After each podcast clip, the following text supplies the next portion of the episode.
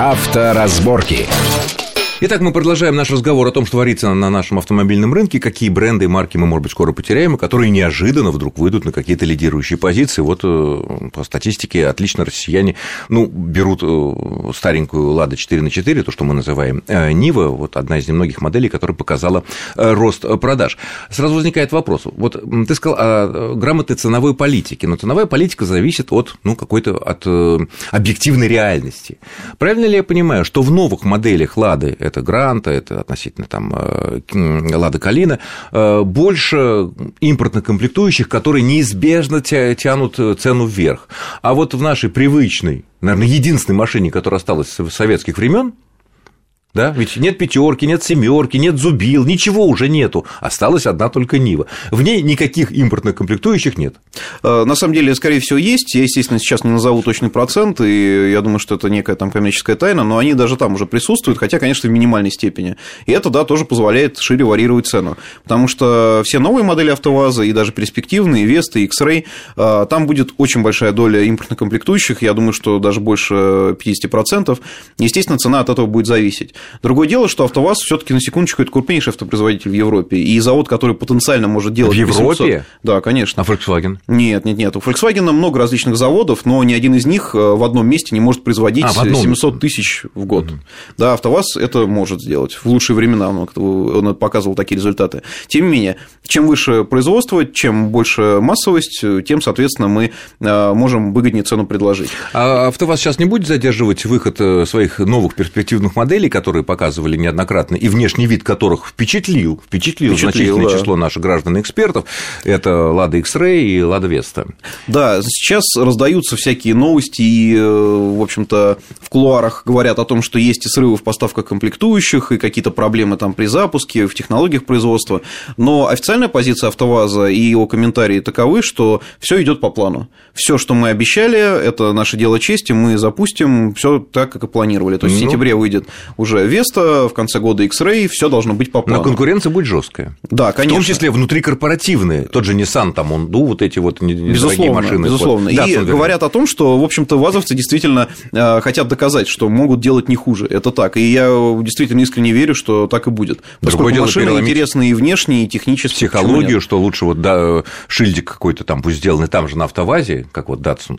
Хорошо. Э, следующая интересная новость за минувшую неделю была, это новые правила, ну, небольшие изменения, скажем так, в правила дорожного движения. При этом э, досужие журналисты такие яркие заголовки, например, писали к этим э, правилам, они вступили вот на минувшей неделе, о том, что теперь пешеходы смогут пересекать э, перекрестки по диагонали.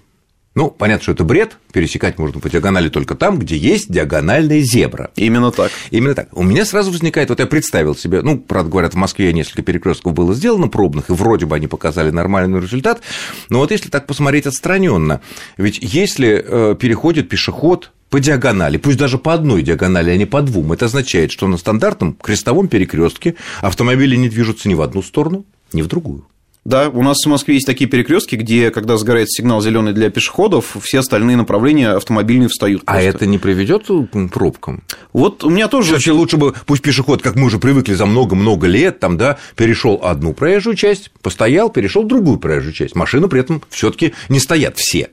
Да, вот лично у меня есть большие сомнения по поводу этой инициативы, связанные это с безопасностью правило, да, и, собственно, с регулированием движения.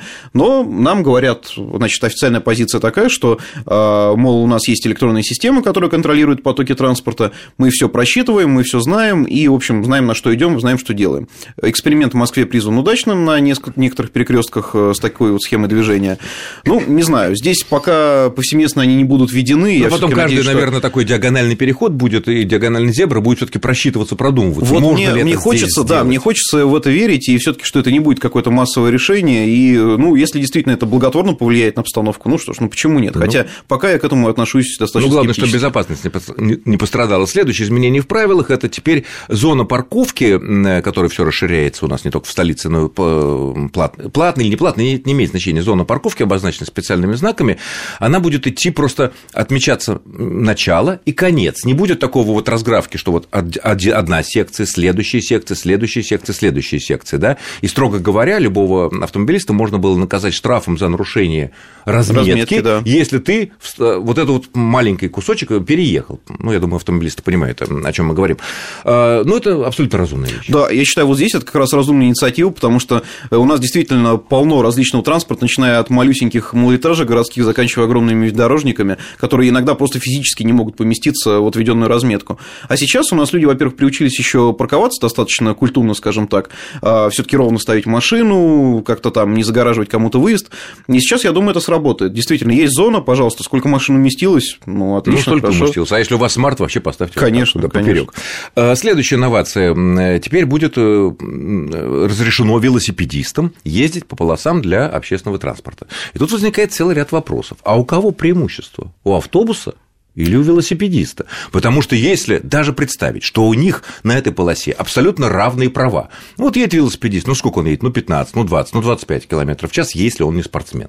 Так? А спортсмен особо по, по городу не ездит. Ну, конечно. Вот. Автобус за ним тащится. И, и что? И зачем? Да, вот это тоже такая вещь, которая, в общем-то, призвана, наверное, повысить мобильность наших граждан, все-таки пересадить их на велосипеды, сделать город доступным для велосипедистов. Но да, будут такие возникать ситуации. И если, например, ширина полосы не позволяет автобусу объехать велосипед с достаточным разумным боковым интервалом, чтобы никто никому не мешал, чтобы это было безопасно, да, по-хорошему автобус будет или ждать возможности обогнать, где разметка это позволяет, или он должен ехать за велосипедистом, поскольку он ну, как или будет обгонять и выезжать и мешать уже нам, конечно, автомобилистам, конечно. а скорее выезжая всего, из выделенной да, А скорее всего, на практике это будет так. Автобус будет стараться минимально сместиться на соседнюю полосу в любом случае.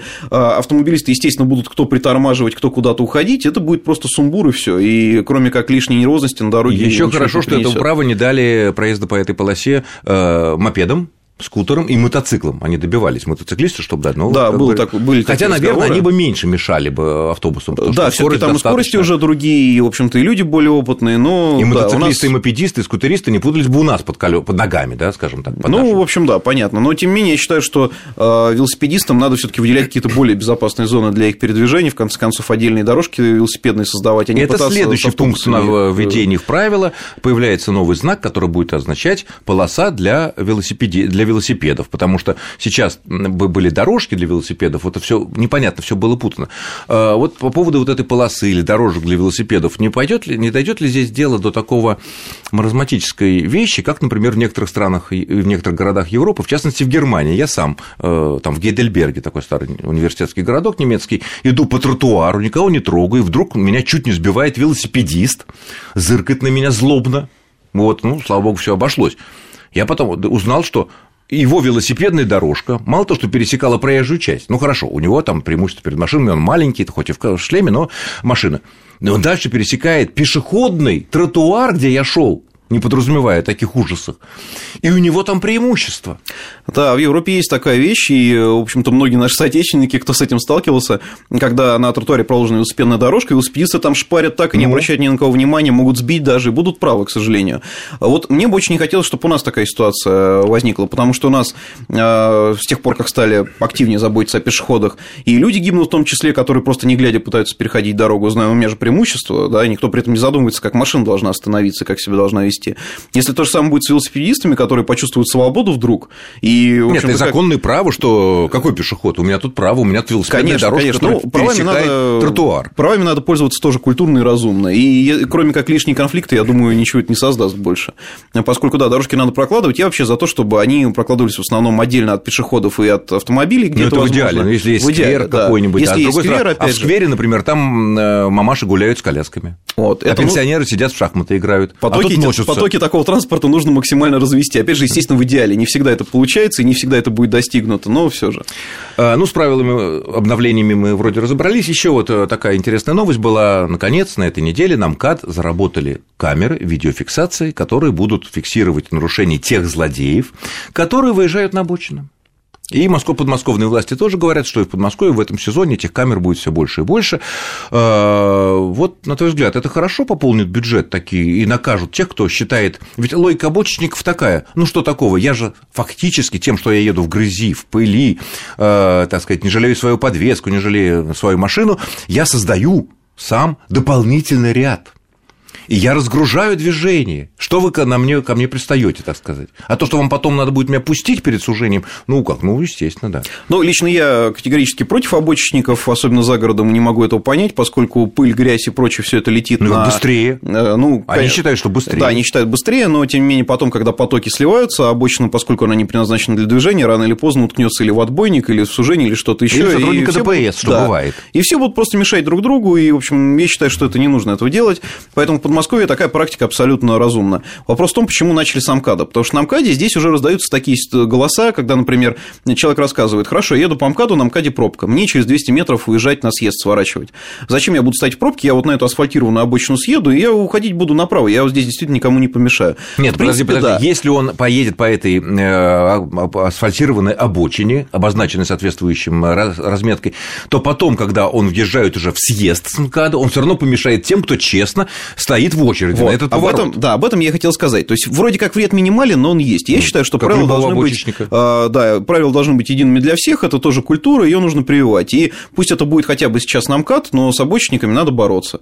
И э, то, что заработают камеры, это хорошо. Вопрос в том, чтобы не было накладки, когда, например, человек остановился на обочине там, из-за неисправности. Ну, это... Колесо поменять, там, не знаю, Нет, человеку плохо стало, он, еще да, что-то. Да, или там даже перекурить, или там выскочить по нужде. Э, но он включает аварийку, ну, понятно, что что-то такое случилось. Да, он, главное, не, он не едет, он не обгоняет. Вот главное, чтобы камера могла фиксировать движение. Не то, что человек остановился, потому что когда он останавливается, он все равно едет по. Ну, я думаю, наши время. автомобилители будут это... знать место, где получится. лишние 100 метров проехать и остановиться, никому не мешая, э, ну, чтобы камера вас не зацепила. Да, да. Ну что ж, да, ну а с обочечниками действительно положим, надо бороться. Ну что ж, я благодарю нашего э, гостя, это был Юрий Рюков, зам главного редактора проекта «Автомейл.ру». Спасибо за интересный разговор, ну а вам всем удачи на дорогах и встретимся снова в следующие э, выходные. С вами был Александр Злобин. Всего хорошего. Авторазборки.